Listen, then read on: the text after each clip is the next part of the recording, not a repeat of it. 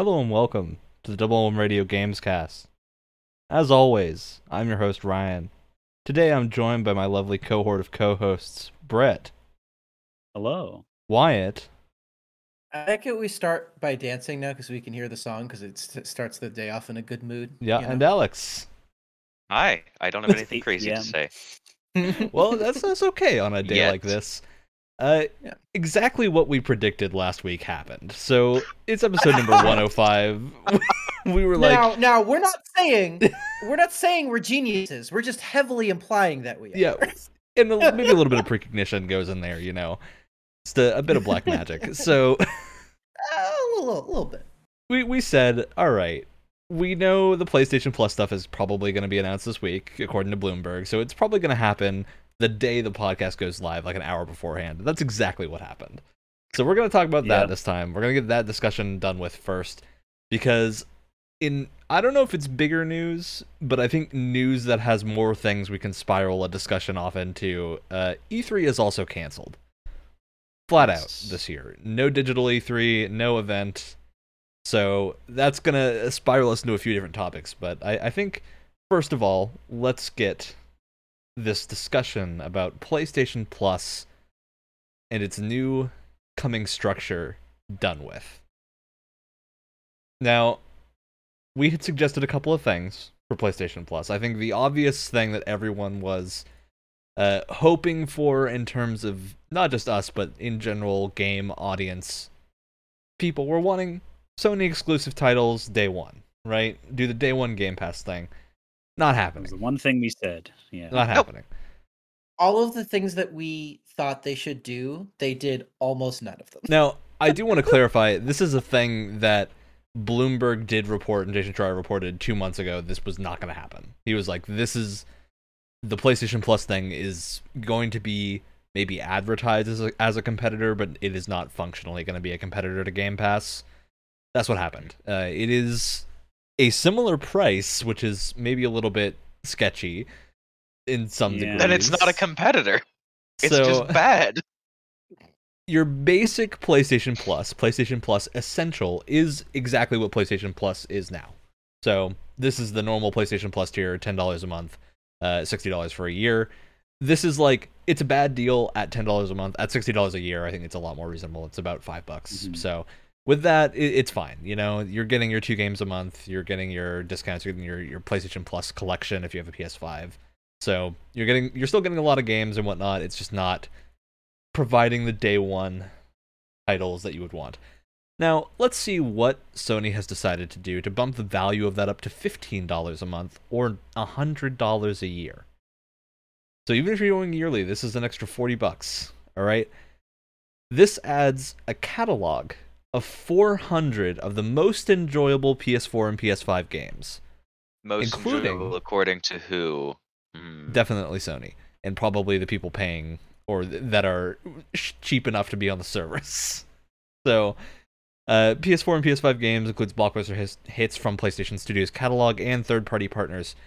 This is the tier you'd expect to have the day one games, right? This is your Mhm. competing with Game Pass Ultimate now, right? Which is a pretty good deal, all things considered. Even Yeah.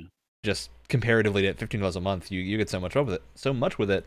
Uh, then you have this. So we don't know what games are going to be in this. We have no indication of that. It says four hundred. That's a big number of games. They might Not a all good suck. incentive to buy it. Yeah. I mean, because how many how many games does Game Pass have on it right now? It's over 500, right? Is are they at a thousand? It's thousand? a sizable amount, but I oh think the wow!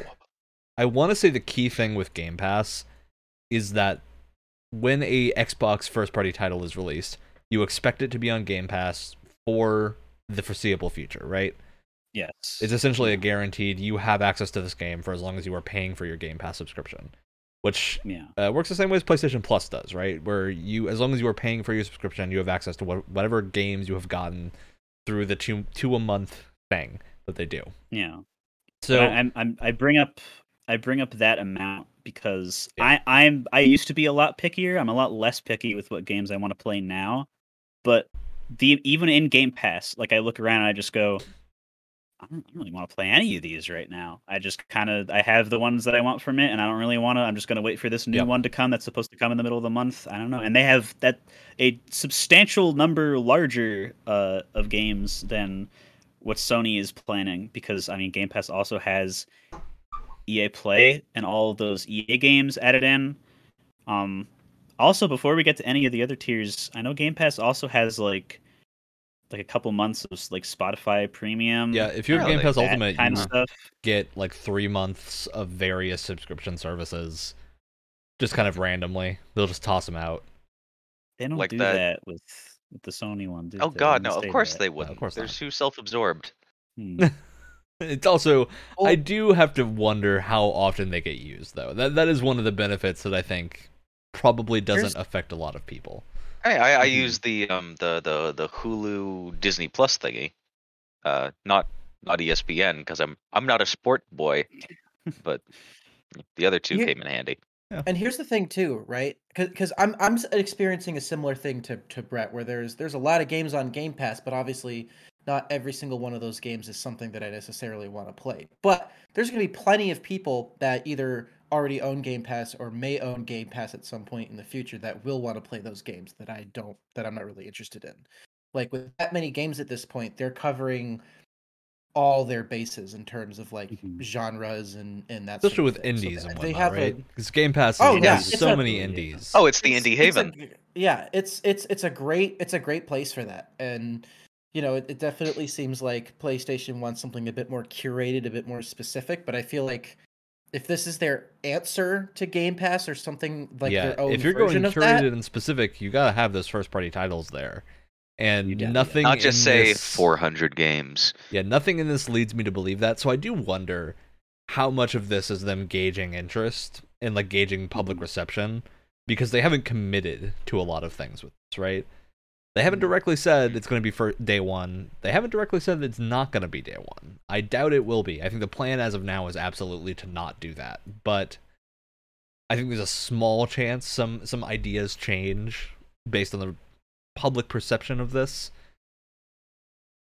it's just the kind of thing where I, I don't know if they're going to push that hard for people to get the extra five dollars a month for this, right? Yeah. Like I, I don't know if that's a big enough amount of money for them to really consider putting these titles day one, especially when like you've already got to own a PlayStation console.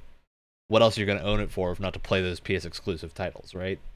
Mhm. So it also the the other thing that this shows me too is that I don't know why Sony is banking so hard on PlayStation Now when it just feels like it's a service that doesn't it's not what people want, right? Like but it is PS3 what people want, but it's streaming. That's what I'm saying is that people people want something that isn't streaming. Yep. like eh, I, I don't understand why they're they're putting so many eggs in this PS Now basket when just I don't know a whole lot of people. Oh, importantly, per- the PlayStation Plus or- Extra doesn't include PS Now. You don't get those with this. No. You just get this 400 catalog of titles that nobody knows, and ha- we have no indication of if it's going to be worth it or not. And let me tell you right now, I think we're going to see a lot of Persona 5 is going to be on this list instead of Persona 5 Royal. Right? We're going to get things that are the inferior. Stop giving them ideas.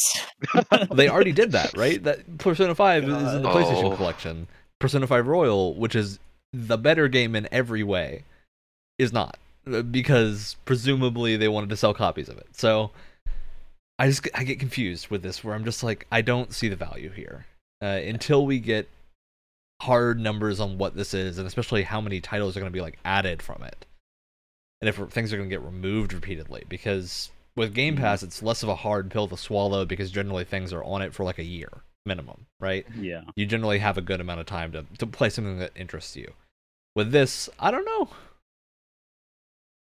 Yeah, I don't and, know. and the reason and the reason that that PS Now confuses me so much is that uh, another thing that we were thinking like if they're if they're doing this like Game Pass service, the thing they need is PS3 titles, not streamed.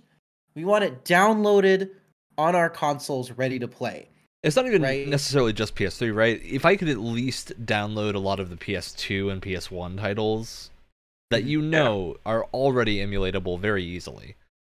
Uh, I would at least be less unsatisfied than I am right now, right? But instead, we we don't get any of that. So moving up to Not. PlayStation Plus Premium, this is the big ticket item. Nineteen or eighteen dollars a month, so three dollar increase over the last tier. You get 340 additional games, which are PS3 games via cloud streaming. Oh, okay. I am going to eat some of my words here because catalogable of classic games available both in streaming and download options. So sounds Oh, like PS2, But PS1, and PS3. PSP games are possibly downloadable. Uh, streaming is only the PS3 games, but man, I want to play Metal Gear and have it play well. That's not gonna happen. I No. I can run Metal Gear Solid 4 and Demon's Souls PS3 on my laptop probably. And the PS5 is more powerful than my laptop. There is no excuse that a multi-billion dollar company could not figure out a way to make that work. And it's kind of weird that they didn't even say that it's like coming. Like they just they're not even trying. yeah. Like if this is if this is testing the waters, this is like it's like barely even testing the waters. Like yeah, obviously people want to play the PS3 games. It's pooping in the I- hot tub and and, this is then also asking essentially the someone to get tier- in it. that includes everything in PlayStation Now as of right now, as well as anyone that has PlayStation Now when this service launches will get this tier with whatever time they have remaining. So Mm. this is the kind of transfer service from PlayStation Now. Still, I mean, this is really a question of is the cloud streaming good enough?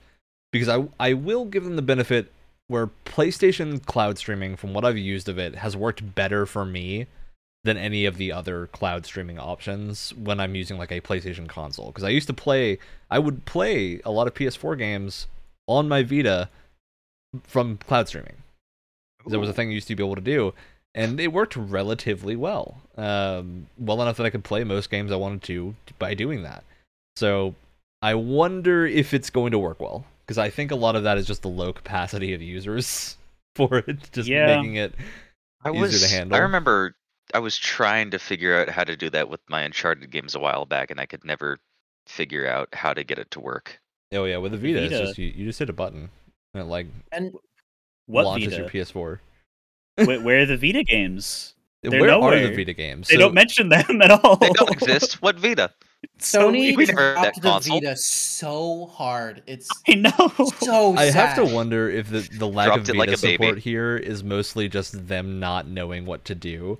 Because I have to assume a lot of Vita games probably have weird licensing because it was primarily Japanese games that were on that Hmm. system and primarily games that were like music related or something. So I imagine a lot of things have probably had licensing issues. Um, Persona 4 Golden now, you can get that on PS- PC infinitely better than streaming it onto your Vita.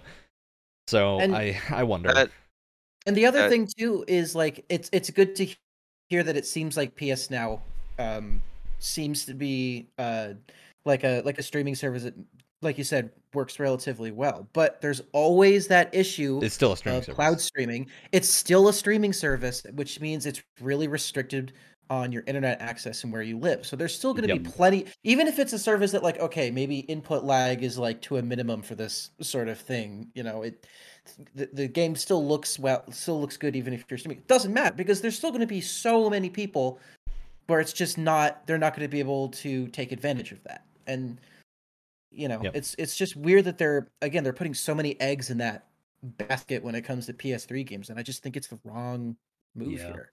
Just a rough You're- call. y- Yeah. Your your musical game comment reminded me that I want a new Rhythm Heaven for the Switch, Oh, we all do. or even just just just a port over. yeah. And not to forget the best part about this tier of PlayStation Plus Premium, you can get time limited game trials that are going to be offered in this tier. What? Try select games before you buy. You know, like that free thing that everywhere else has, the thing that you could do for free depending on the game. You know, like a demo. Ooh, like a demo. Like you used to- Hey, Ooh, pay extra for that. shiny. uh, this is the same. See, at least with EA Play, right? The the game trial thing is a, a like tertiary benefit, right? Mhm. that actually gets some use because that you get enough stuff on the basic thing of EA Play that you don't need this. And let let's not even mention there's when you're when you're looking through like the Nintendo eShop, there's literally a filter where you can look at just games that have demos attached to them, and it's this giant list of games where it's like, oh, It's like near every cool. first party Nintendo You know? game has a demo. Yeah. I just played the Kirby demo. It was great. You know? So I just gotta wonder what the benefit of doing this is, right? I I think it's just meant to be this little tempting thing of, oh, maybe. You don't know that next God of War is gonna be good, do you? Of course we know it's gonna be good. I don't need to play a couple hours of a game to know it's gonna be good. this is a worthless thing added onto this. That's what that's for the people who go like, oh, I don't know, uh, I don't want to play this game. They reuse the boat entering animation. Mm. It's but you see ruined. What, where they get you, what, what, what the psychological trick they're playing here, right? Is that you're gonna go, oh, I'm already paying ten dollars, fifteen dollars for this other version. Why don't I just pay the extra three to get Mhm. this tier? Because you're no longer looking at it as an eighteen dollar tier of things. You're looking at it as, oh, it's three dollars on top of what I have. Still not good. No. Still not worth it. So I have to wonder how this is going to do. I think it's going to do plenty well just because I, I think a lot of people just don't have this amount of money doesn't make enough difference to them to where Mhm. they're going to be like, oh, I, I can't afford to do this, right?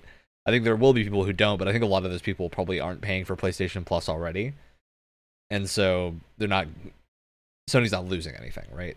So I wonder how this is going to look. It's just, It's it's weird. weird. It's hard to compare these because they're not directly competing with Game Pass in the way that we expected them to, or not necessarily expected, but wanted them to. So I, I wonder how this works out in the long run. The other thing too, like let's cast Game Pass aside for a second. It's a shadow that looms large over this entire Yeah.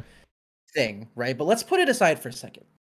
Let's say Game Pass isn't a thing and then this still happens, right? It's still not like impressive. It's still not anything that's going to grab anyone's attention even if Game Pass wasn't a thing because it's it's it's kind of adding features that are just like that just elicit kind of a shrug for most people. Yeah. Like Yeah. even Yeah. if there was no Game Pass, it would still just be as unimpressive, I think. And me, they almost have like the seen from our value of these reaction. tiers inverted, right? To where I think Mhm. if you wanted people to pay more money for this, swap the premium and extra tiers and have the extra tier uh, have the older games because that that's the kind of thing that like people like Brett and I probably would jump for, right? If they had a good list of titles there, we're like, I love Yeah. PS2 games. I, I will happily pay five dollars a month to play some PS2 games, right? Um, I don't want to pay eight dollars a month for it. No, and it's also I don't in in a in a perfect world in a in a uh world with a possibly green and gray background. Uh, I don't have to pay a subscription to play the older games. I can put in my disc that I own Yep. for Call of Duty World at War into the thing, and it'll come up on the screen. And I don't have to. I have to pay five dollars a GameStop. I can put in my disc for Kameo, back from the rare days, and it plays. man. Even let's let's go back even wonderful. further. I can put in my disc for Final Fantasy VII into the PS2, and it'll play. And there wasn't an opportunity to buy Brett, anything I still got extra. I've still got a fat PS3. I can just put anything into that and it'll run. That's a launch PS3 that's still working. Why do I need this? What is this for? you mean you didn't? Who is this? You don't have to pay a subscription for for servers that in 40 years might not be around anymore, and you'll lose the ability Brett, to play those 40 games years forever. they will not be around anymore. I do not give them that amount of time.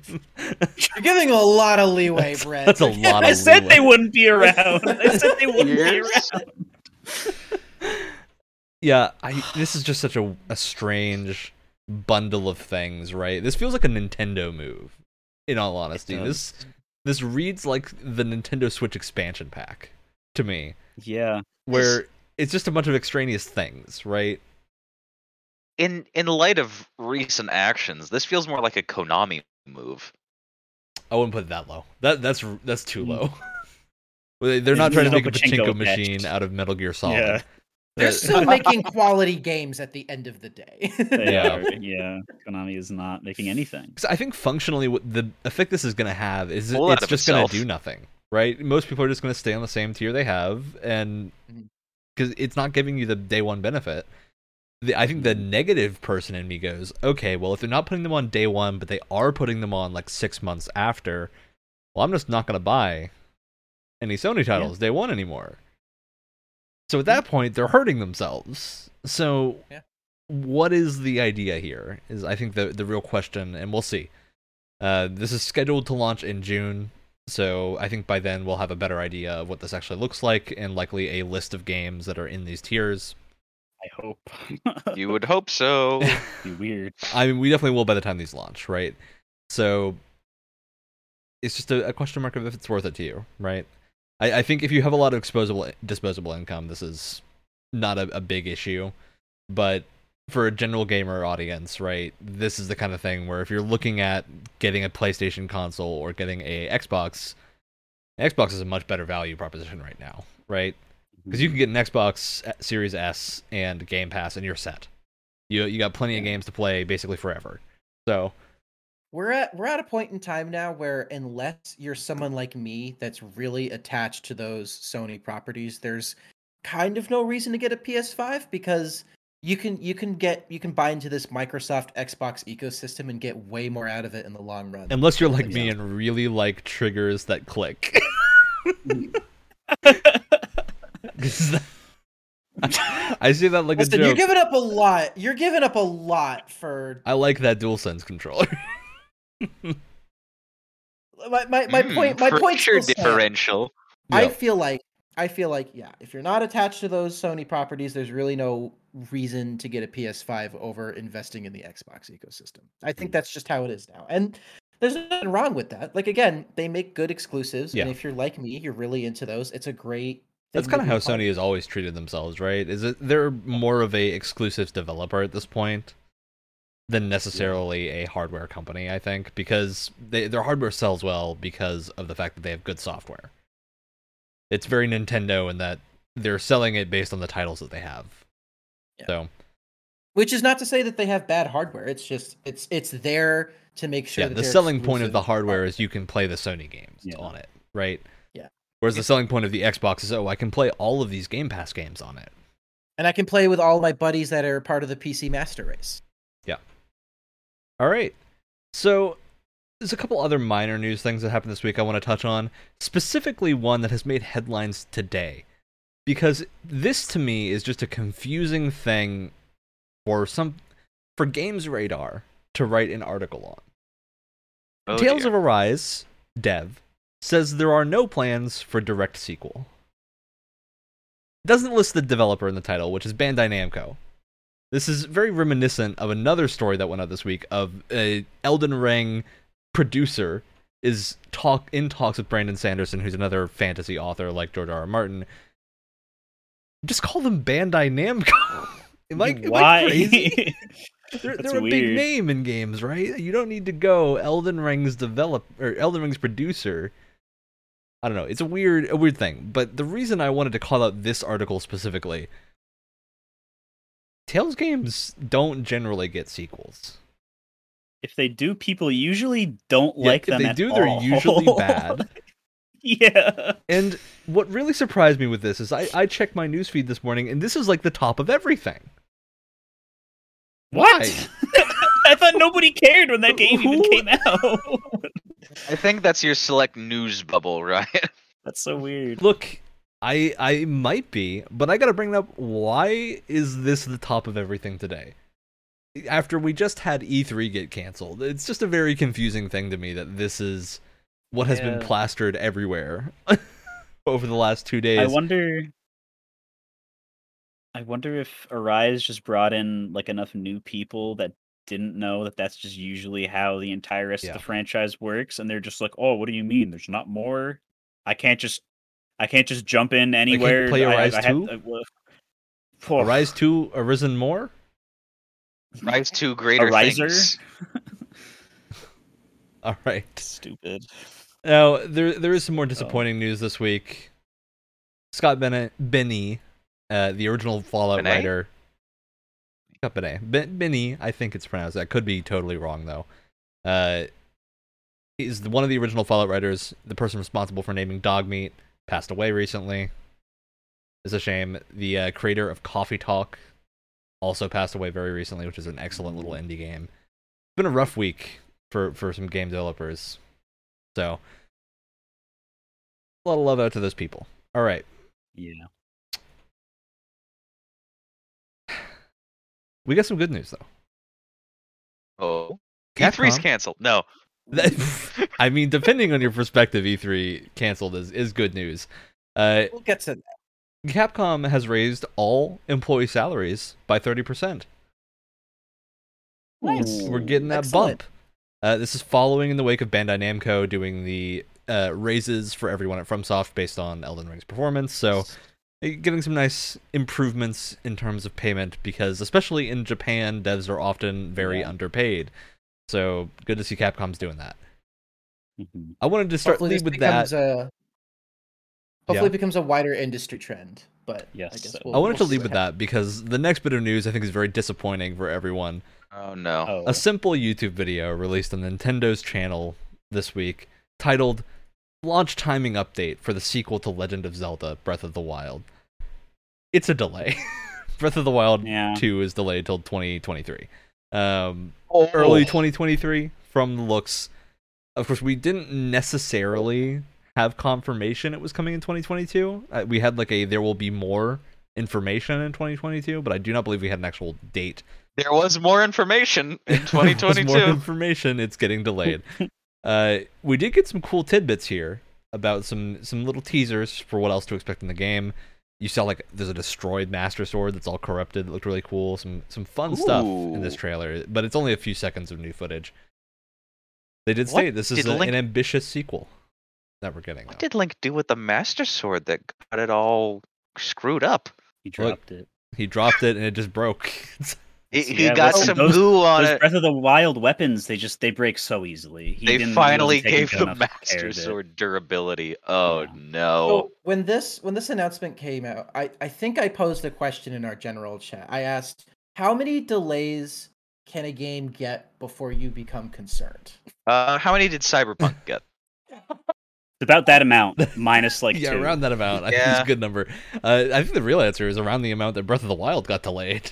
Breath of the Wild was delayed for like ten years almost. It was Really? Yeah, it was announced in like Wow. 20.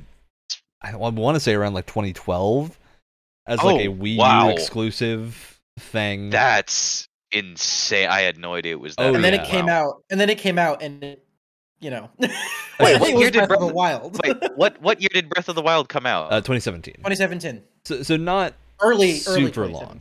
but a long enough to like six year development cycle for a Zelda game is, is unusual. So Mhm. we're following pace with that because it's going to be six years in 2023 from Breath of the Wild 1. So yeah, we're following pace. Uh, hopefully it, it comes out and is okay.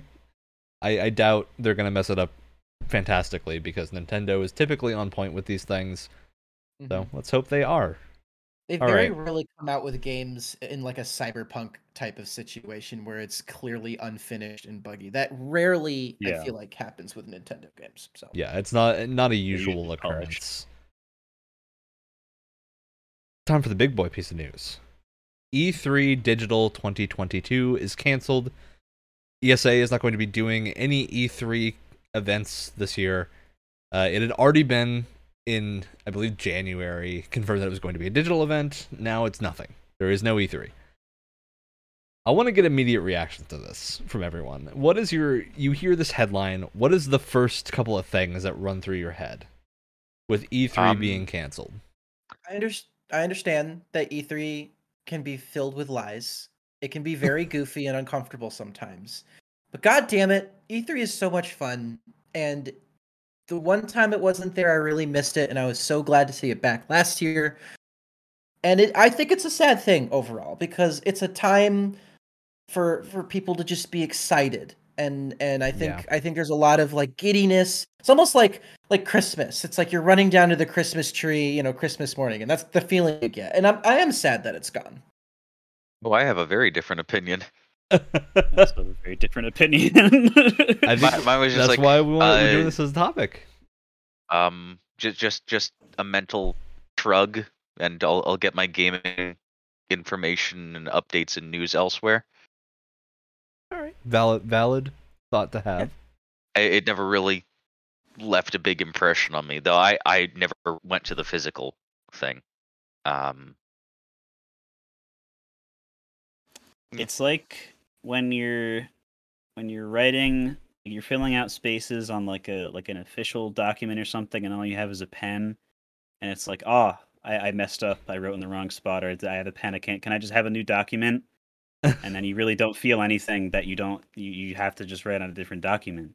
It's just give it like literally like two um, weeks away from where E3 would have taken place. We're gonna get like the future games show or the PC mm-hmm. games show, and it's gonna literally be the same amount of information at a later um, date than usual. So Brett, I I think oh, go ahead, Alex.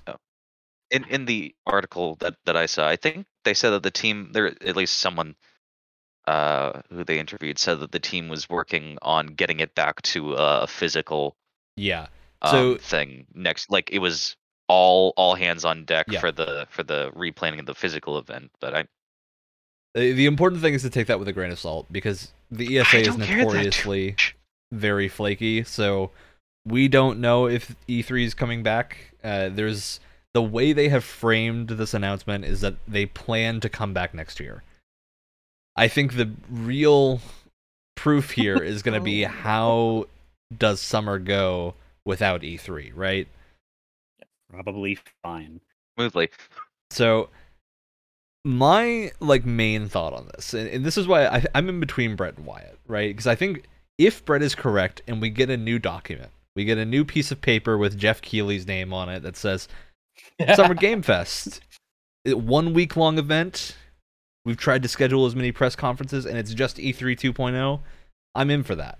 That to me is more exciting because it's run by a less corporate entity. I think.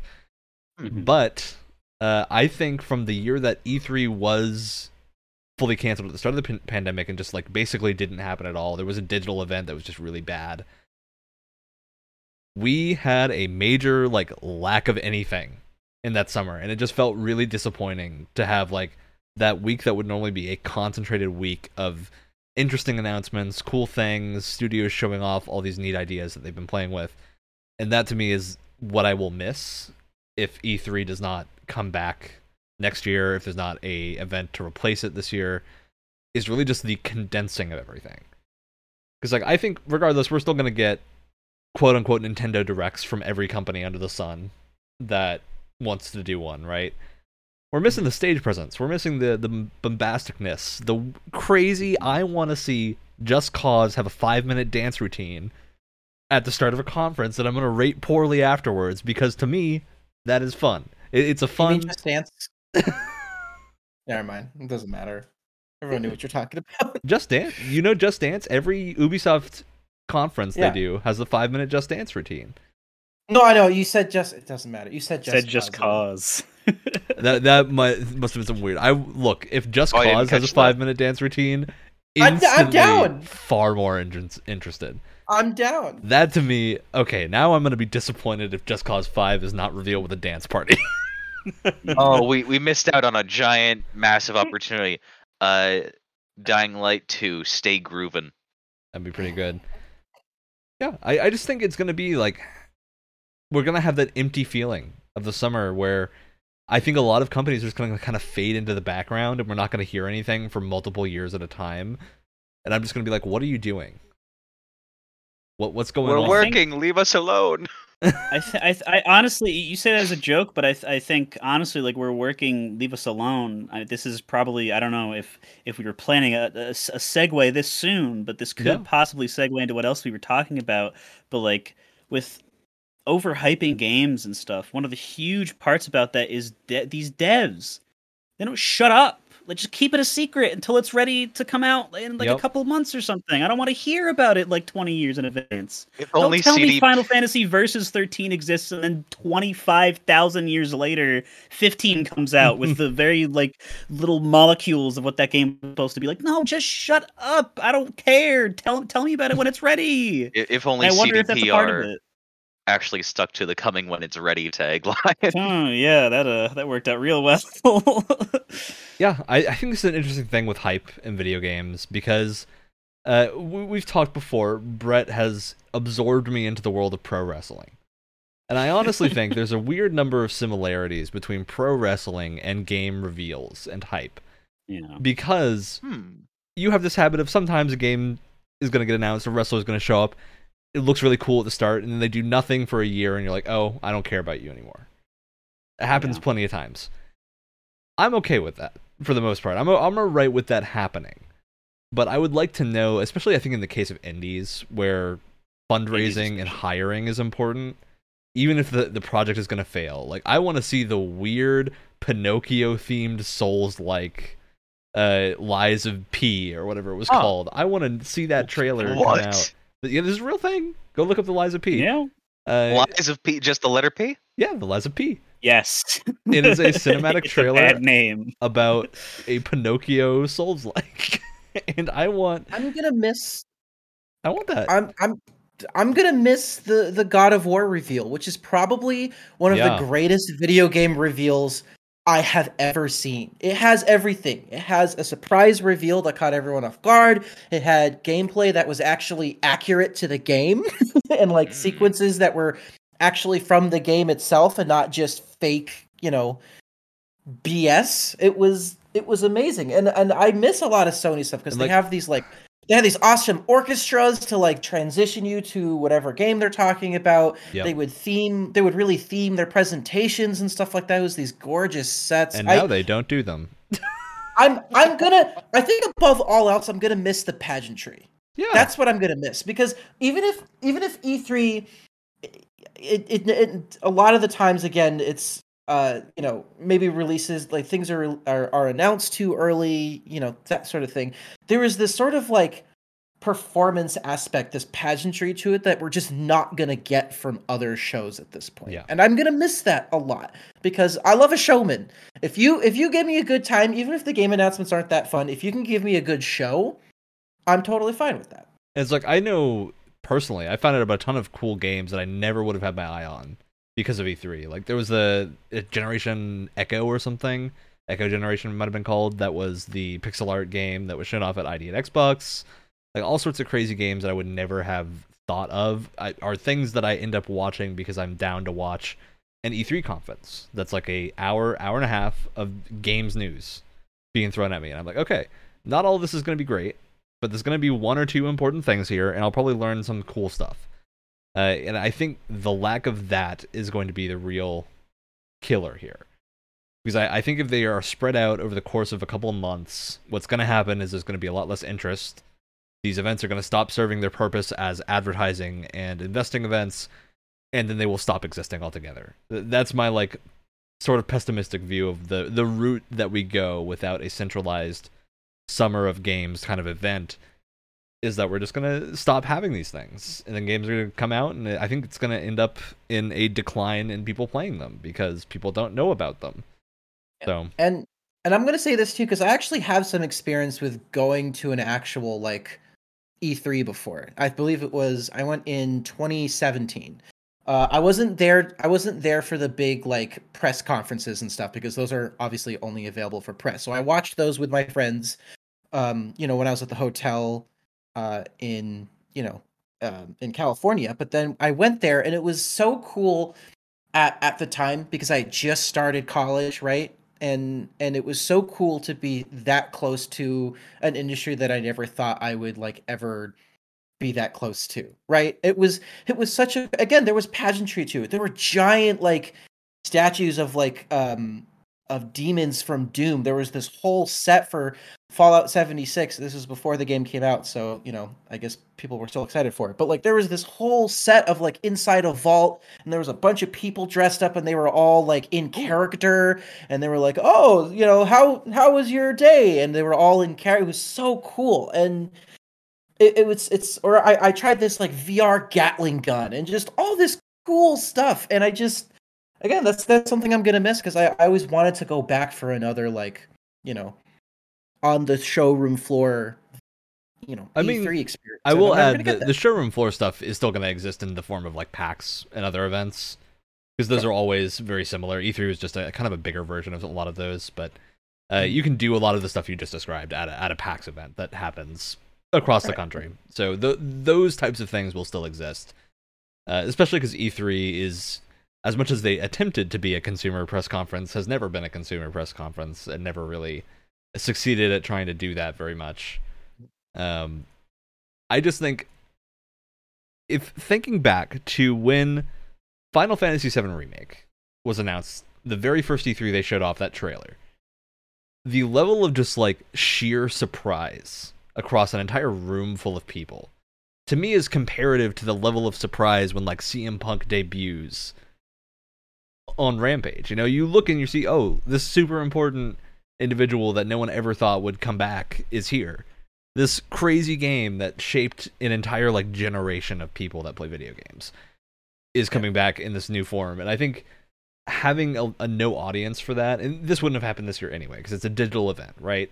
But I challenge anyone to go watch the uh, game trailers GT Kyle Bosman reacting to the E3 where they announce World of Final Fantasy, the little chibi Pokemon Final Fantasy game, and then five minutes afterwards announce back to back Final Fantasy VII Remake and Shenmue 3. The sheer reaction of that is just something that I think bring will bring joy to anyone, even if Shenmue 3 does not is not a good game. now. Well, you want to you want a closer comparison to you know the, the kind of experience you get with wrestling. Keanu Reeves during the Xbox yeah, event for Cyberpunk. Listen, Cyberpunk doesn't came matter out if huge Cyberpunk's disaster. good or bad. That was one of the coolest moments in any E3 like event ever. Was, I think you could say it was breathtaking. It was It was. It was. It was. It was a great moment. And every time, every time Cyberpunk showed up, because it would come up out of nowhere, it would like hack the the uh, the event or whatever, and there was these cool like out of nowhere reveals of gameplay or whatever. It just it was so cool, man. It was so much fun.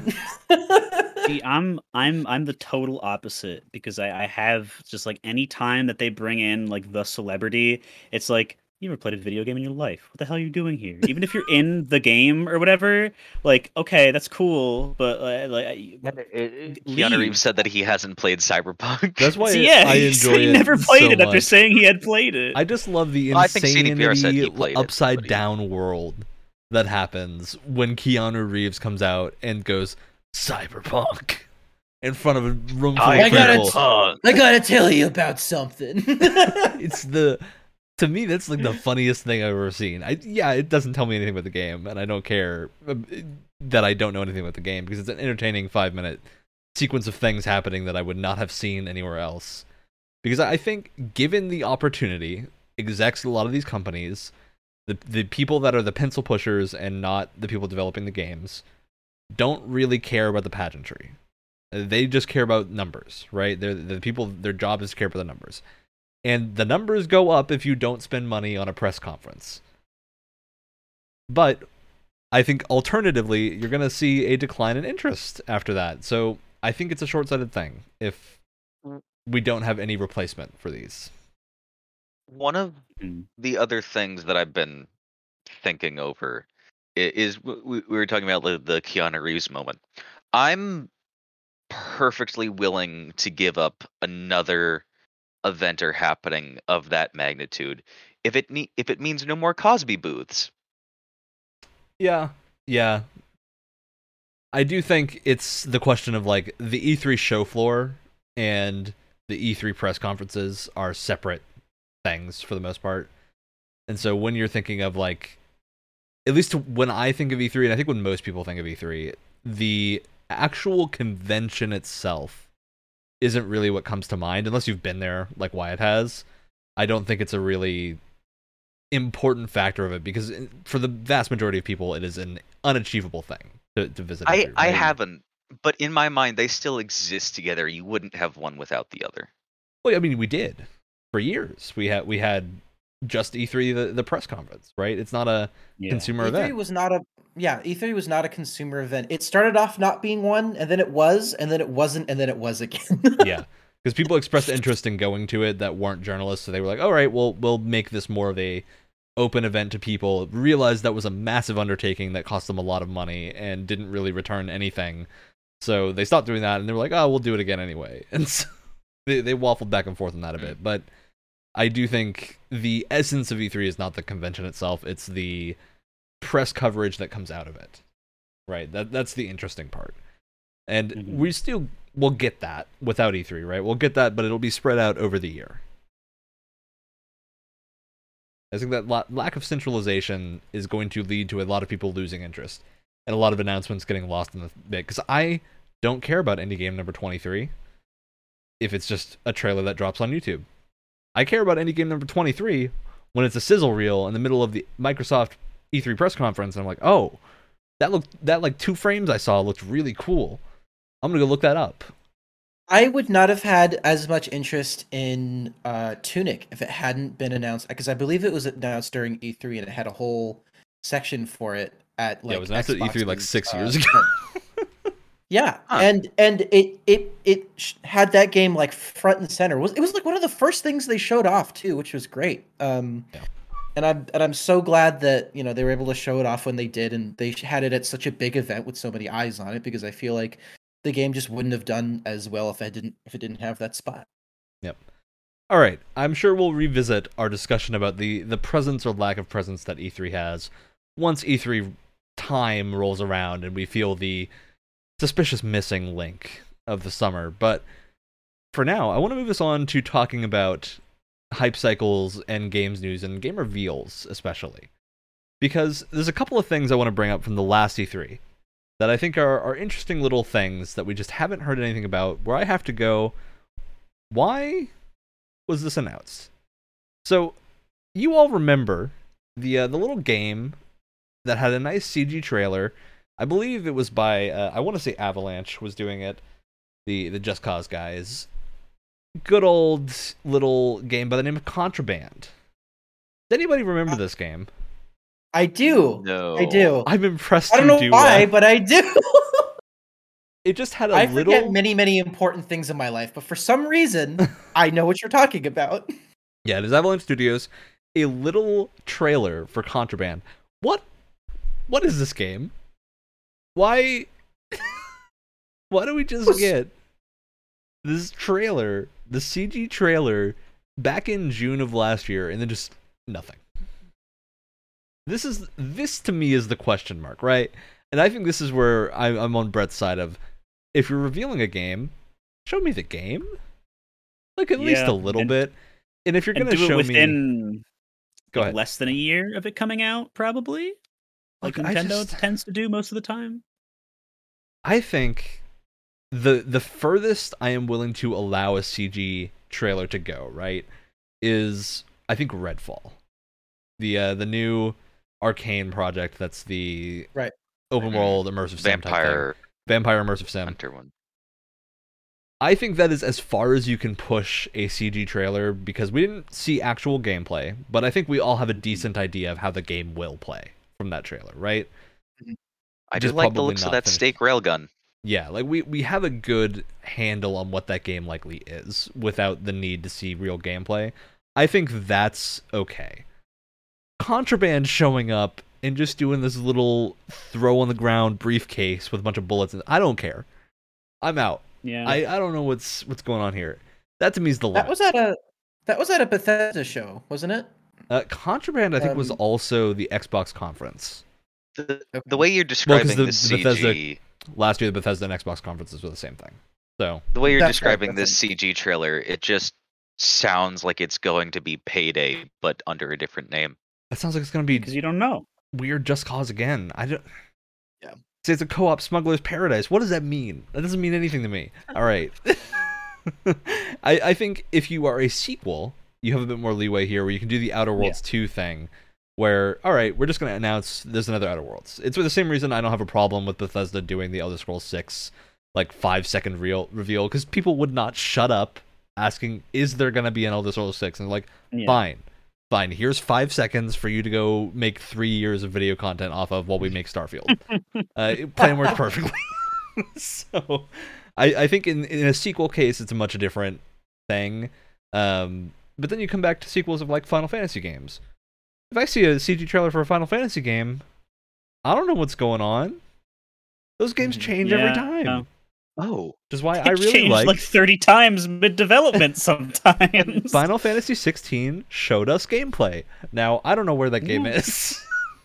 I don't know It's- what's going on with Square. that's that's the thing for me is because you have i mean you have 15 of them there's going to be a 16 Yeah, it's just, just a qu- question of when and i don't think it hasn't gotten delayed it's just we've never got a date in the first place so it's just Yep. keep we're waiting we're, we're in the flux the right heavy now. suspicion right now is that Forspoken's delay has delayed 16 just by association of them not wanting to release just two yeah uh, not overlap creative What team games at the same time. yeah I, I'm sorry. This this is again. bugging me, and, and I hope it's just a, a quick aside. The oh, what was that? For for lack of a better word, um, what was that Scrolls like game that that Oh, what, wasn't an Elder Scrolls? Avowed. That's the one. Yeah, the Obsidian uh, Elder Scrolls style Has there been any RPG. news on that lately? That No. was an announcement trailer. So, Yeah. Avowed to me is another one of those ones that sits in a weird spot where I think maybe they should have held off a little bit yeah on it, especially because we know Elder Scrolls 6 is coming. I think Avowed need needs to wow us on its next appearance to like justify Apparently, its it's apparently it's still coming in 2022. good luck there's no Huh. way there's Look. no way Huh. Maybe that, that is could wishful be, thinking We are early in 2022. We are just at the start of April. There is a I habit. don't picture it coming, but there is a habit of a lot of studios they'll wait until E3 time to announce Oh. a game releasing in November. That's generally the the kind of cycle that a lot of studios will follow. So I would not be surprised if Avowed is launching December, October, November, like that area of this year. I don't think it's going to launch any sooner than that. Absolutely not going to hear about it, and I would not be at all surprised if it's delayed until 2024. So, Yep. we know nothing about this game. Uh, and Obsidian is working on so many things already. They got Grounded. Uh, they just came out with uh, something else too. They're working on like three separate projects at the moment. I think they were confirmed to also be working on one that's not announced yet. So Obsidian is very their busy. their team's been growing though, right? I I still Yeah, don't. it has. That's gonna like say that you know They have they're- Xbox they're, money they're behind gonna get now, so things they're- they're out sooner. But There's also this this weird and and I've been thinking about this in the back of my head because you were talking about like oh sequels can get away with not showing as much because we know what to expect, which I w- I've been going down this like mental rabbit hole of like there's only so like there's moments where even that doesn't really work because sometimes a sequel can change so much where if you or they're promising a lot for it to be really Well, that was the Final Fantasy example, right? Because you don't know what to expect from a Final Fantasy sequel. The thing, the thing that stands out in my mind is uh, Beyond Good and Evil 2, which, Great. first of all, Great example. what's what's Oh. going on with We've that? seen Where's gameplay that? of that game, and I don't know what that is. Yeah, we've seen gameplay. and We still don't know what it is. It's it looks so different from the first game. Just structure, gameplay, everything about it, and also we just haven't heard anything from it in like I, three years. I need to remind people Yeah. Beyond Good and Evil I- 2 launched a crowd-sourced art program to get people's art into the game that are not developers basically for free. So this is a weird I one to think- look at, right? I feel like I heard something where it's where it's been officially, you know, said that it's in development hell. I mean, uh, it is, regardless Well, of what it they has might say been. it is. It has been for a really long time because it was in development way before they announced it five, six years ago, and then it was shelved, and then they surprise brought it back, and now it's in development hell again. Yeah. Did we mention this was an Ubisoft game? it's just such a weird case because the, the lead developer is now off the project, who was the most interested in like Oh crying when no. did it. Yeah, so That's the big partnership they had was Beyond Good and Evil. Beyond Good and Evil partnered with something called Hit Record, which they would collect essentially artwork and assets uh, in from users, and they get like a commission essentially if they are chosen to be used. But they massively crowdfunded a bunch of assets to populate this world. Now, I don't call this out because I think it's a bad idea.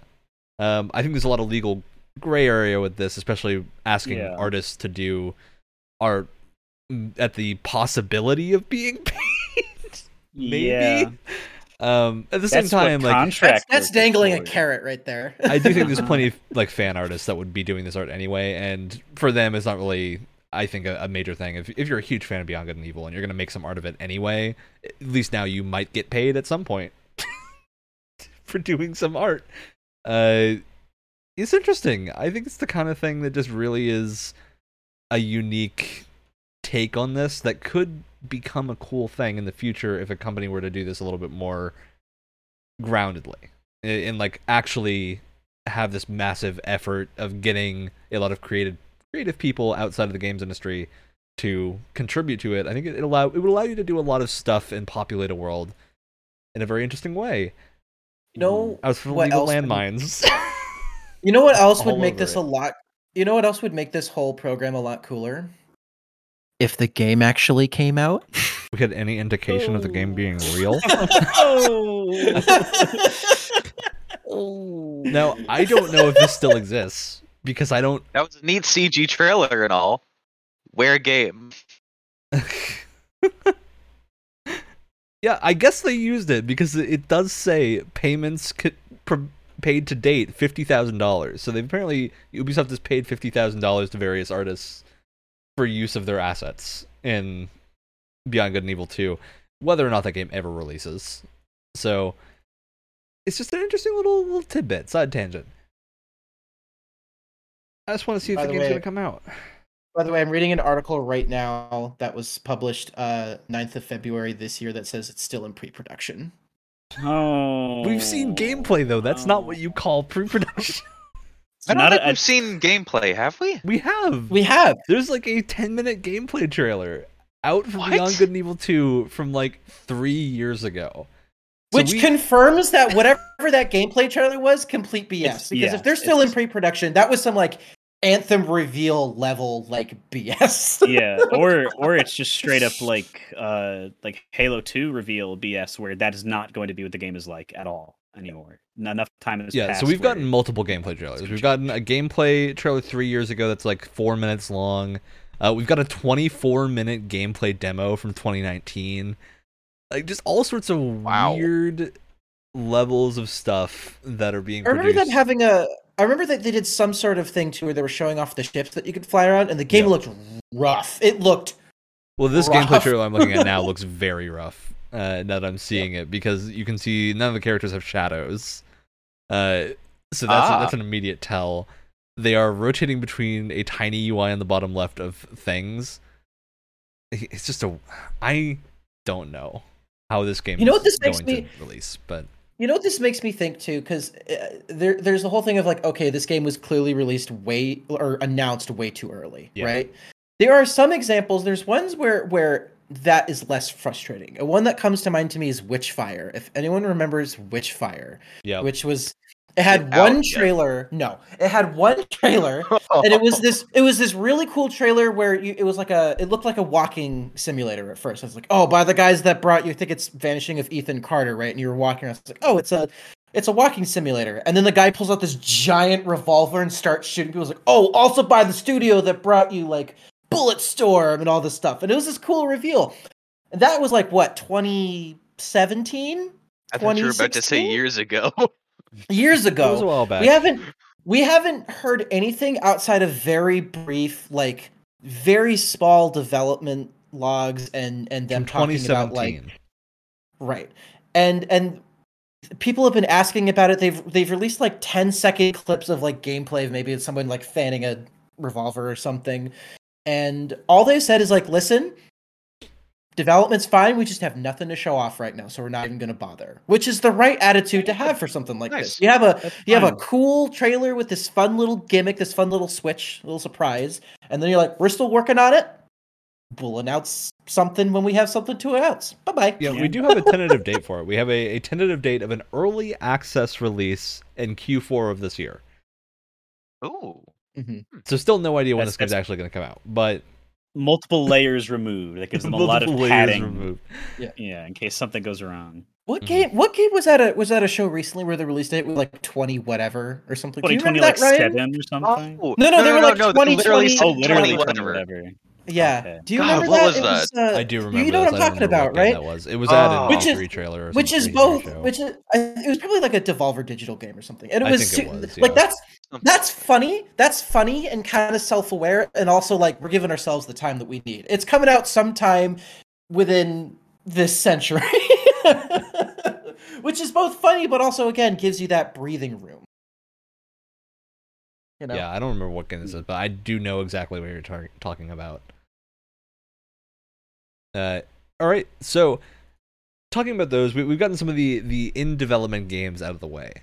I do want to refocus and t- look a little bit at Cyberpunk because we we've talked about Keanu Reeves coming out. It's been a year, just about a little over a year The since game Cyberpunk still hasn't come out yet. the game still hasn't come out yet. It's been delayed yet again. Uh, I played it five minutes ago before the podcast, so. How'd you get your hands on a copy? Well, Look- he's played the pre-release version. The final game has not come Uh, out yet. Yeah, super buggy. Uh, I do think Cyberpunk, in a better universe, is both an example of how to perfectly advertise a game and how to horrifically advertise a game. Yes. Because Cyberpunk, I think, if that game had not set itself up with such lofty expectations, entirely their own fault, right? Like this is not the fault Oh, of yeah. people Completely. overhyping themselves. This is the fault of their trailers talking about a bunch of features that are not in the game, were never in the game, and they knew they couldn't do. Right? There's a whole slew of reasons as to why this was not done successfully. If they just hadn't mentioned those, people would still be super excited, and I think wouldn't have been disappointed in the game. Yeah. the, I- the the hype train for cyberpunk is really interesting right because oftentimes when a game is being announced it's got like a couple of like super hype filled trailers and then the game comes out and it doesn't live up to expectations right and Yeah. there's a lack of transparency there the weird thing about cyberpunk's hype train is that it had no transparency but also a lot of transparency at the same time We it's very they'd have a lot strange because transparency. Now, well, what it, is- it did is and that- it didn't. It Yep. did and it didn't because there was plenty of things where like, okay, this feature clearly not in the game. You talked about this thing like complex crowd AI not in the game, but there there were also times where they're like, okay, like we're just going to make an announcement. Wall running is not going to be in the game, and they were very clear that there's Yeah. just some features that we're taking out.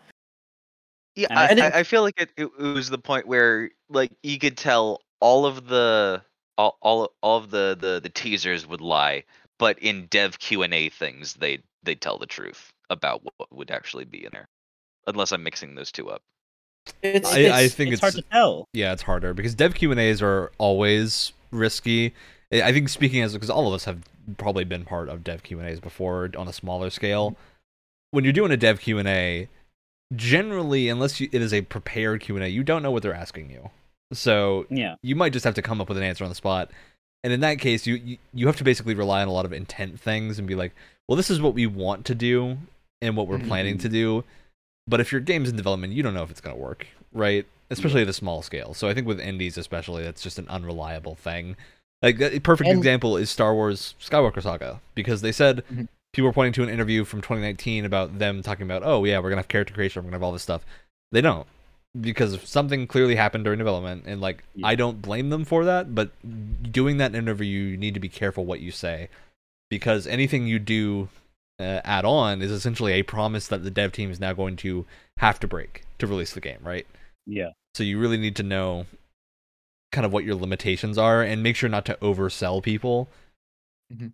On a game. That's It's- why a lot of the time, like people will be asked if a game exists, right? Like, Before Diablo 4 was announced, uh, everyone was constantly, constantly asking, "Is Diablo 4 in development?" The reason they don't tell you yes or no, even though the answer is yes, right? Everyone knows Diablo 4 is coming, is because there is always the chance that the project implodes at any given Mhm. moment, right? So Project imploding at Blizzard? Oh, what? Oh.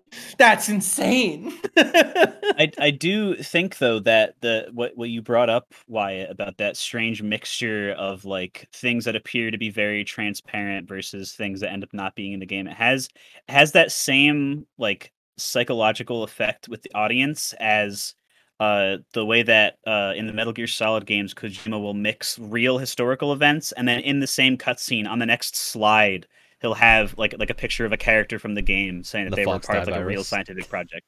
Exactly, yeah. and it's like it, it works it works for the game in a positive way because it's blending reality and fiction in a way that makes the fiction more like it heightens it to so it feels more real. And it also the parts that are true you probably didn't know that before. So now you, you know it, it, it affects your, your real life perception of like, oh man, those those those nukes sure are bad. Gosh darn it! But and there's a giant in- whale on fire somewhere.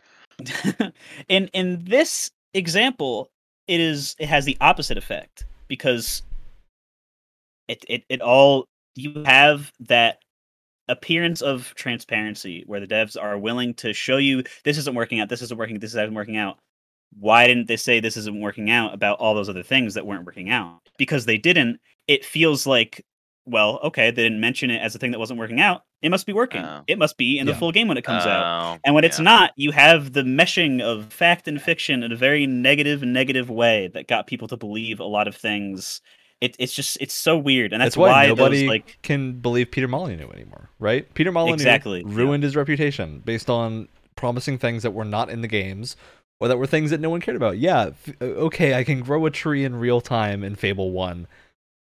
Why? What is that gonna Wow. accomplish? No thanks. like, uh, that doesn't serve a purpose even to anyone. Or uh, oh wow, There are certain um, moments. I- Virtual property. I would love to Uh. have I would love to have an animator do this this bit where like Peter Molyneux walks on stage and mar- starts making all these promises in Fable, and then all the devs back in the studio are like, "What are you talking about?" Excuse me? Dang! Yep. And I, I have to wonder, is this gonna be the case with Starfield? Because I think Starfield is Mm. banking on the same thing right now, where Todd Howard is making promises because Starfield is his dream game, right? That is the game that What? he became. Yeah, Todd Howard has stated that Starfield is like the game about- that he always wanted to make. It, it is the game Oh. that he wanted to develop when he was a kid, and like it's the thing that he wanted to create with his studio. So they this is the passion project for him, and like Right I now? buy that, right? I'm the only. Th- I'm not hoping for any. I'm not hoping or expecting for any types of mechanics or anything. I just want there to be the same amount of passion behind it as Morrowind. but let me let me go into some detail about what they promised in the last like 25 minute developer interview so they promised alternative starts that start you in different positions in the game world with different characters Okay. that you know and different life selection so essentially the way i take this is kind of the i think you could take this as the cyberpunk like there's three different starts that you pick from that have more Yeah. of an effect on the story the way I kind of take it is more of the space sim route of it's just a starting point. It's not going to affect your like Mhm. preconceived relationship with characters necessarily. It's just going to affect where you are in the universe at that point in time and like how what your relationship status with people might be. So like are you liked by this faction? Are you not liked by this faction? yeah. But that then adds okay, is this game going to have like reactive factions? Are we doing that? Because Bethesda hasn't really done that before. At least not in a way that has like actual gameplay sandbox reactivity, right? They they've done story-based faction betrayal and whatnot, but not a system that is more sandboxy. So is that what we're getting, or are we getting Skyrim in space, right? Because I wouldn't be disappointed at Skyrim in space, but if I'm getting Skyrim in space, I don't want to get my hopes up for something that isn't Skyrim in space, yeah, right? Someone's if you're getting Skyrim in space, then someone is lying. So someone, as of the last thing, has said something bad, right? Yes. Uh, what they are saying is not the truth. So, I is that what we're getting? Is it not what we're getting? Is the game gonna come out this year? All valid questions. Um, Find out next time. it- the reason it's so confusing with Bethesda, especially, is they do not show gameplay of their games until they are ready to release. Right? Yeah. They tend to hold that gameplay trailer back until about three months before the release date. So, if that's what they're Let's doing, play a I'm all in. Right? I would love to see a big blowout for Starfield. But at the same time, Fallout 76 was the last game. Mm. Fallout 76 is one of the worst things that I have ever played. Not because it's actually bad, but because I don't remember anything that happened. I can confer. I can confer. I was there with him. We It's played this game for, like, things. Three hours, and I have Nothing happened. no memory. it was it was like it was like just it, it's the equivalent of watching paint dry and I- that's such an overused comparison but i've never ever felt like i was actually watching paint dry my entire life until i played that game like i, I can't think of another game that personifies that comparison more in my Now, head do I- I do you have can't. control? Have you ever watched actual paint And dry? I have played games where I literally watch paint dry. That sounds like a and joke. it was more interesting It's not. I just played Such Art yesterday, which is a game where you can sit and watch paint dry, and it was far more interesting. You can watch a tree grow in real time in Fable 1. Wow! but can I watch a tree go in real time on Exegol and the new Starfield Star Wars DLC? I don't know. you can watch peter molyneux walk up on a stage and pull random bs out of his ass that's In probably more time. interesting And look, I also think Wyatt, you've got a person personal bit of experience with this disappointment now because you had assumed that Star Wars Lego, the Skywalker Saga, would have online co-op. The developers at no point said the game would have online co-op, and now you know the disappointment of feeling like you were lied to. Mm. Feeling like you were lied to. I mean, listen. I mean, listen. Listen. I was in the cyberpunk hype train. I know what it's like to to be lied to. Okay. well, Yeah. I mean, I think it is important to qualify yeah, Cyberpunk with a statement that Wyatt. At least I think Wyatt and I were pretty happy with Cyberpunk when we played it, right? I I stand by the fact underneath all of the controversy and the way it was released, it's a damn good. With the video. major I qualifiers love that we the played it on. PC and had almost no bugs, right? I- That's the big Yes. caveat. I, on the other hand, played it on PS4 Mhm. Pro. Um, it only ever crashed without what I thought was a reason twice. Um, I thought yeah, you the had like tons of frame was- rate issues. You had like crowd issues happening. Yeah, you got the well, I- gamut of I- didn't I- you? I didn't really mind there not being huge crowds. I I, I wasn't. You that, hadn't like hyped yourself up for the GTA style Yeah. world, right? no. that was the thing a No. lot of people got Um, in their heads that it was going to No, be. the the main thing I I was counting on was the story being good, and it is. Mhm. Um, uh, but the one like big disappointment for me is that I on the PS4 Pro, which essentially is just the same as the PS4 as far as uh, issues that have been reported. Um, I can't enter Center City. Yep. I cannot enter that district. It will um, the game will immediately crash upon me crossing a loading border. Why would you need uh, to? for What? What's why? I, Well, I, it's, it's not like it's important. I, I honestly, well, no, I don't know because there's not really a story beat that happens in the center city. Yeah, but you have to pass through there at some points to get to the next area, so you can't really avoid yeah, it. and there's there's one handler named Dino or something that you can buy a, sh- a shitty car from. Uh, Yeah. so I didn't really feel like I was missing too much. I guess. Mhm. I don't know. I I'm able to finish the story.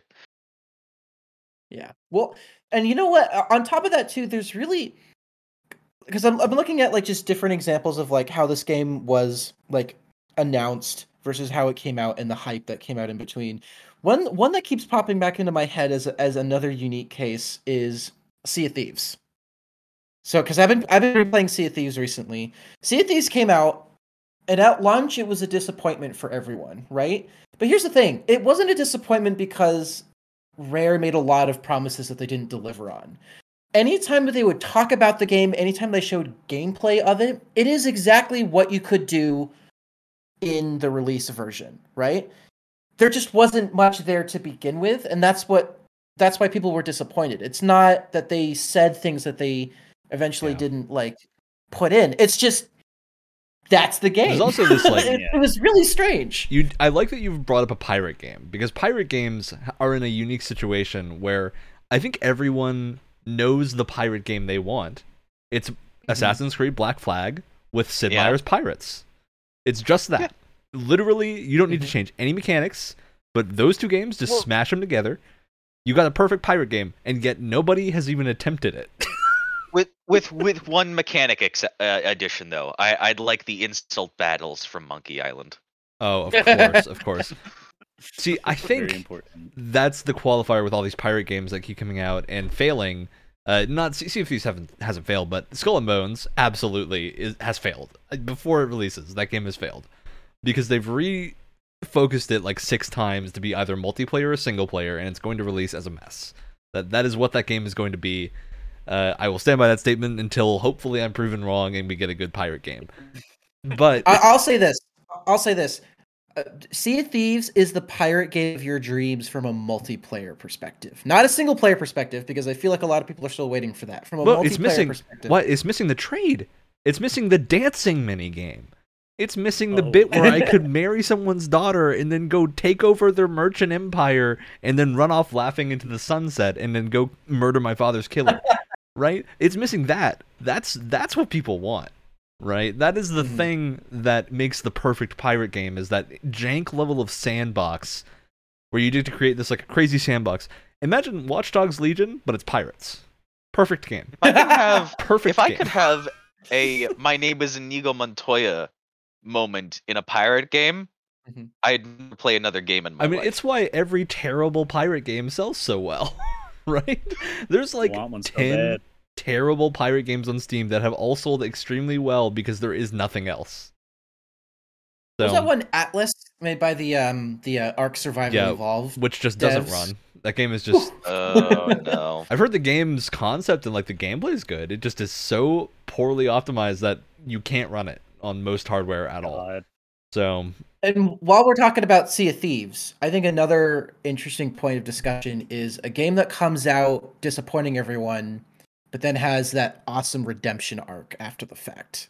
And I think if you're if you're in that realm, you can't not talk about No Man's Sky Yeah. because Yeah. wow, I mean, what probably one of the greatest redemption arcs of any game ever. and it's still going. feel- Everybody That's the- likes the games that's so much more than me.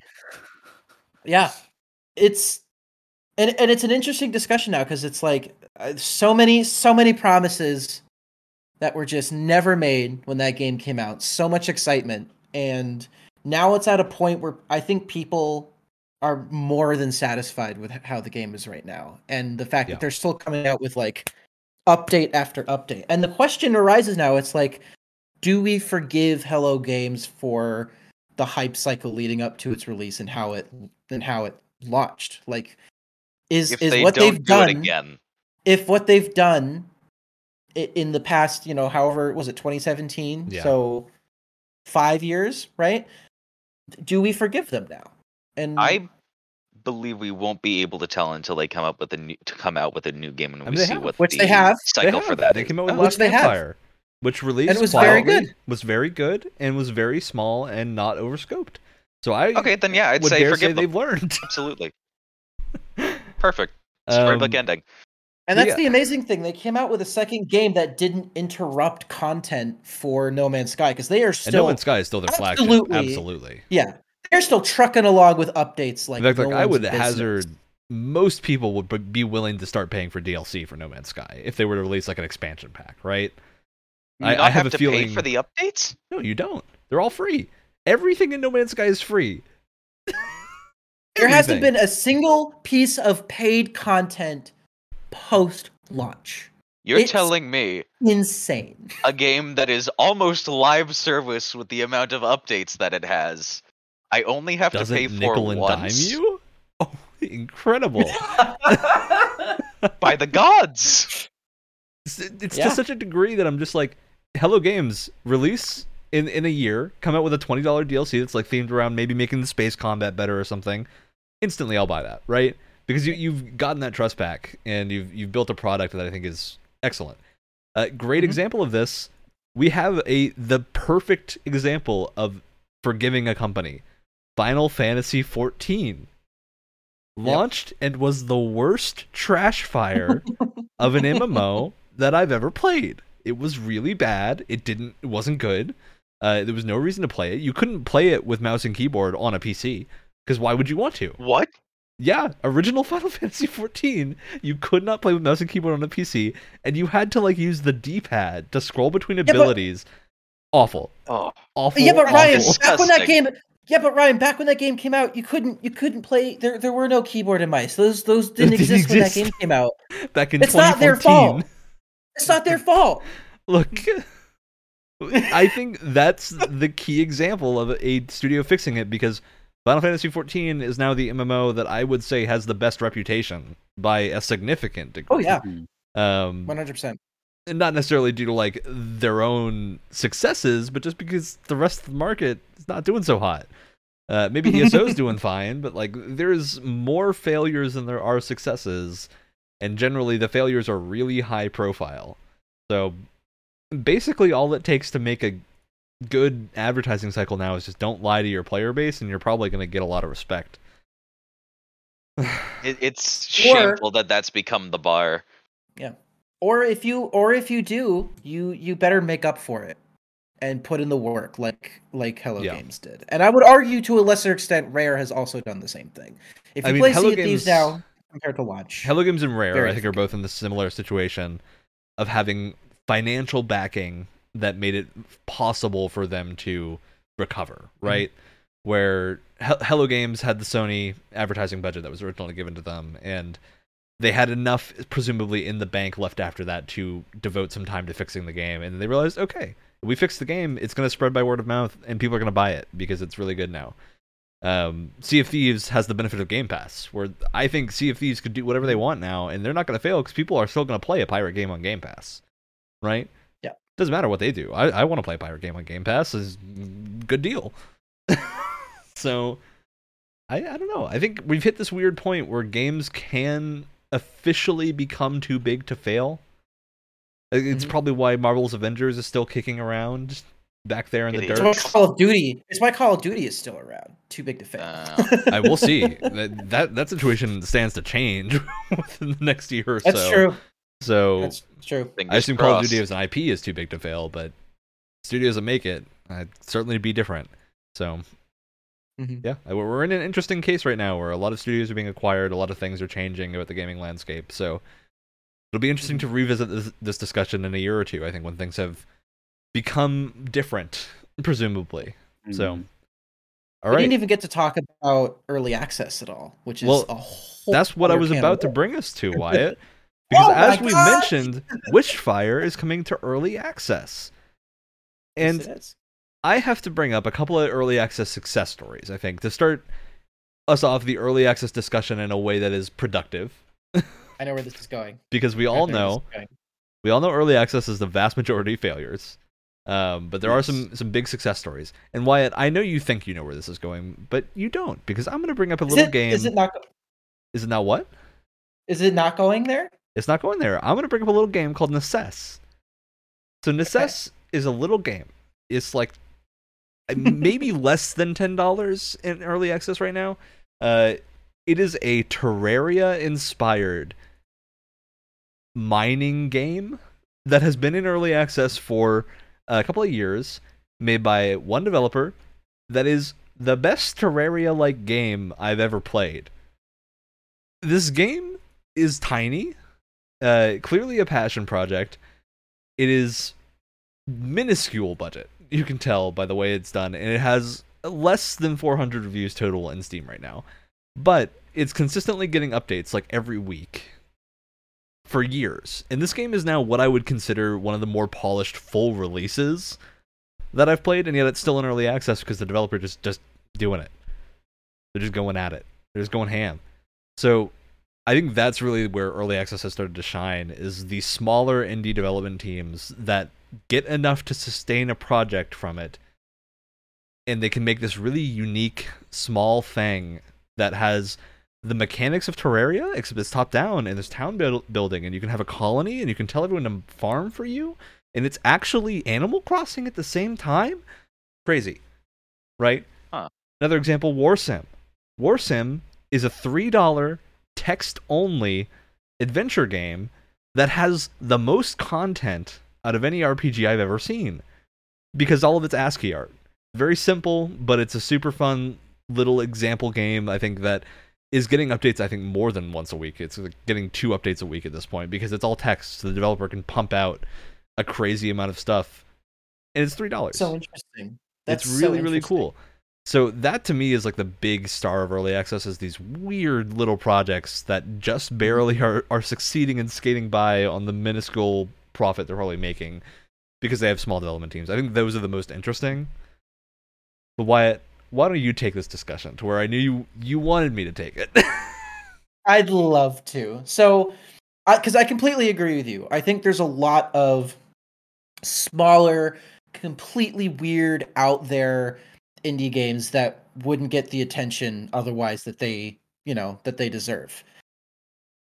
Sometimes, sometimes you have a studio that I'm not going to say is AAA at all. This is this is still a modestly budgeted studio, but oftentimes what you get as a benefit of early access is you get polish. You get polished to a point where you look at the game and it's so polished, it's so shiny that it blinds you. And that game is Hades. I'm going to talk about Hades again because oh my god, I love Hades as as as you all know. Um and that's a game where you can when you're playing it because i wasn't part of the early access uh group for hades because I, I didn't really know what it was back in the day i was like okay it's also another... exclusive. The early access for Hades was exclusive to the Epic Game Store of all things. Yes. yes it was It's one of the yes, first titles to launch exclusive to Epic Game Store. Weird. And the only title that I bought on the Epic Game Store for like the first year of its existence. Picked up Hades as soon as it was announced. i knew that it was a Supergiant game and at the time i hadn't i had played a bit of bastion and that was it and i was like well it's a Supergiant game so it's probably going to be really good whenever whenever it comes out um but if you're like me, you weren't part of the uh, the early access train, and you just play it at release, you can tell that there was so much work that went into just just polish and just making it so like fully featured and having every system work. Hades had a really beautiful. different approach to early access than a lot of studios, where the way Supergiant handled it was development updates to the game. Actually, there is another studio that doesn't like this, and I'll talk about it in a minute. But Hades, when updates were pushed, were very polished, very complete, and you generally had like when an update was there, you had a new avenue of content that was fully ready. Like it was near ready for release. Maybe some numbers needed to be balanced or something, but voice acting was there, uh, art was there generally, and if it wasn't like brand new art, they had like this really cool process of creating temporary art that looked professional enough to be real art. Uh, that was really interesting, where they had a bunch of base like model types they would use. So a lot of interesting stuff with the development cycle of that, where it was really hard to tell that it was an in development game until you hit the end of it. We're like, oh, there's not more game here. right. It's really interesting. Right.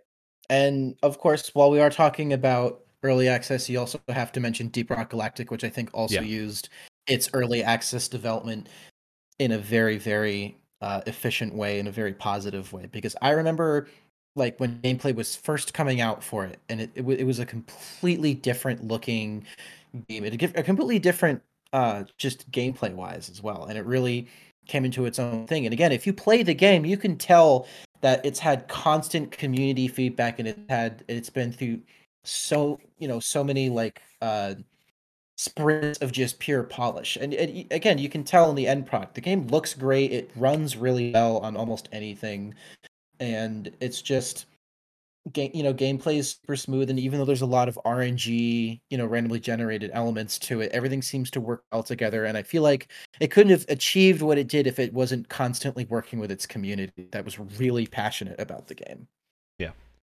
The other studio I was going to bring up is Larian.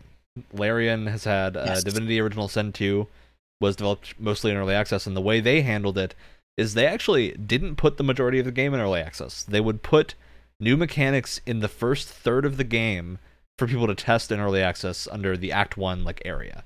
That's where you got to test everything and where all the the fun stuff was, and you could play that entire area through with all the crazy quests. And they just never actually put the other like two thirds of the game in early access so that people had like that release thing when the game released and it was all really good you had to actually experience all that and see all this new content without anything getting like spoiled especially it being a story heavy game you would have this limited area That's currently what they're doing with Baldur's Gate 3, which I don't think we have a, a tentative release date for. It might have been late this year, early next year, at the current moment, but uh, we still don't have a, a, a decisive release date for that. It's also going through that same process where you can play the first like third ish, probably less of the game and get to experience that portion of it. And then they're going to do like a final rebalance and then release the rest of it. So you have like this big surprising release, which I think for a lot of studios is super risky because you don't get to test mm-hmm. two thirds of your game with that audience, right? But with Larian, I think they have enough money to hire testers to test that bit, right? They're using mostly early access to determine player feedback for okay, how do abilities work, and uh, is this fun? Do we need to change how something like attacks of opportunity work? Is there a class that doesn't work the way you would want it to? uh, which has been happening a lot with Baldur's Gate 3 because it's an adaptation of a current D&D rule set. So they're like, okay, how do we adapt this into a video game? And I've been taking a lot of feedback on that. So I think that's a really interesting way of approaching it.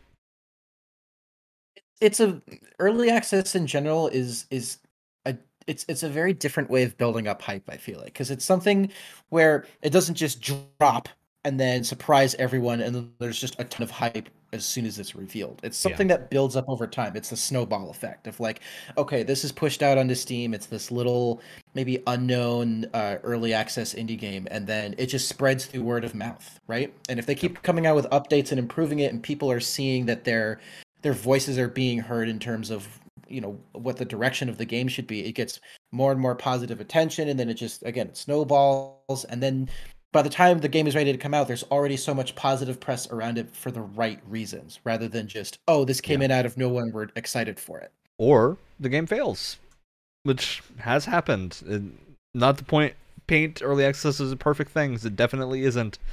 And no, the majority of early access titles fail and are abandoned. So especially in the early days and and even it, it's it's it was worse when early access first started becoming a thing but it is still a problem to this day that a lot of games come out purposefully unfinished and call it early access so you know not as much work can be put into it and they can just take their money and run. It's something that still happens today and it's still a huge gamble. It is. Battlefield. Well, now now companies can do that today and they don't even have to call it early access anymore. Dice could just drop battlefield 2042 and it's like 25% of a game and they can just make money off of it. It's, it's just it, there. It's just that's fine. that's it's what you get. it's just there. Um, yeah i i don't know how true that is because i do think I just decided let's uh, when you said that let's open up the early access page on Steam and see what releases we have. Uh, a lot of rough looking tower defense games. A game called Seal World, which is two dollars and is about a, a, a bubble. A bubble. Yeah, a bubble. Uh, you Not got a lot of things in here animal. that I think are simultaneously rough looking, and some of them definitely look like passion projects that I, looking at them, have a feeling will fail because you you kind of I think a lot of people that are in game development develop a that a sense for that when they're looking at things and they can be like, mm-hmm. all right, this is not going to hit mass market. It might be a really good idea. It's not going to hit mass market just because you can't rely on selling a game for two dollars and have a tiny audience and making enough money for your game to succeed. Unless you're Warsim, you know, unless you're a text-based adventure game that for some reason has far more people interested in it than it should. Uh, sometimes you can break out of that, but a lot of these games are, are definitely not going to succeed, at least in the early point. It's just like the sad reality of game development. Yeah. All right. Unless anyone has anything to add on that somber note, we got a, a, podcast done. Is is the time? Is that time of the podcast where we go? Hey, it's over. Go do something else and wait till next week. That's that's the show. Shoutouts time. So, shout out time. What, what was that, Brett? What's your shout out? I said shout out time. I can go first. Though. You, you're going first now because you said shout out first. So, well, my shout out goes to, and this is this is a wrestling related thing, so I'm sorry to you other two, but uh, shout out goes Don't to. Be sorry. Uh, you know, listen, he he's he's been out for for a while. People didn't know which company he was going to go to people, you know, people said maybe he's going to stop. There's rumors he's going to go here, rumors he's going to go there. And this WrestleMania Adrenaline weekend, no, Samoa Joe, baby, is all elite. Let's go. The cereal man is back. He's back. He's so mad. He came out and people exploded. The audience of like 300 people looked bigger than the reaction of whoever the heck that other guy was in the audience with like 10,000 people. I that, that's that's what it looked Yeah. like to me. I don't know if you to- disagree with that, Ryan. I don't know. Can't wait to pour myself a nice milky bowl of Samoa Joe's. We'll confirm. I did go back and watch the Cody reaction. I think a lot of it is just WWE has weird mixing on their streams. And so Probably that. He did get a huge pop looking at clips afterwards. So I think a lot of people were happy to see him. But Samoa Joe, I mean, I, Joe. of the two, I will I will take Samoa Joe. Um, Yes. happily take my cereal man. So The robot arm. I'm gonna steal the next shout out because I want to shout out before I forget. People found today a prototype of a Gex sequel called I Gex Junior, Found? a playable What do you mean prototype. found? They found a disc for it somewhere, ripped it out, and there is now a playable Gex Junior prototype that you can find for the PSX. It looks just as one's ever jank as you would gone. expect, and I love it. I just love that the, the saga of Gex keeps giving. Good. Who wants to go next? Alex Wyatt. I'll go. Um, shout out to uh, Deep Rock. I've already I've been talking about this in general. Shout out to Deep Rock Galactic and their uh, uh, their introduction to battle pass and seasonal content and the way that they've been very pro consumer. You don't have to pay for a single dime, and it's it's a it's a great you know easy system where uh chal- no stupid halo infinite style challenges that are very weird and specific and randomized uh progression feels like it's at a good pace again everything is free it's uh, tons of new content it's fantastic Take us home, Alex. It's me. Um, time time to dox myself again. Um, I was I was out walking uh Bennie Bennie today, and I, I I kind of happened upon I knew it was going on to um the the yearly Maple Sugar Festival uh that I live down the street from is is is very Excellent. it's a very fun happening. i wouldn't know got anything about have- that I got to have free, um, like, locally made maple syrup. Um, not even from a bottle, straight from a bucket, poured onto some vanilla ice cream for free. That and sounds then I like a went and day. bought some maple candies. Solid And day. there, were- there were, there were sounds cool like a exhibits of this is this is you know the process of tapping in the tree, drilling. There, there was there was a little documentary that they brought up. Just love if you could do that again Things for me, like that. Alex. Just so so I can play us out on that. Great. So on that note, podcast airs Tuesday morning at 7 a.m. Eastern time on the podcast platform of your choice. Uh, we're gonna be put, doing some Gang Beasts soon. We're Wyatt and I are still playing Tiny Tina's Wonderlands and streaming that. So you can catch us on a variety of places right now. As always, we'll see you next week. in shock. Did you not realize what you were? you didn't what do you know?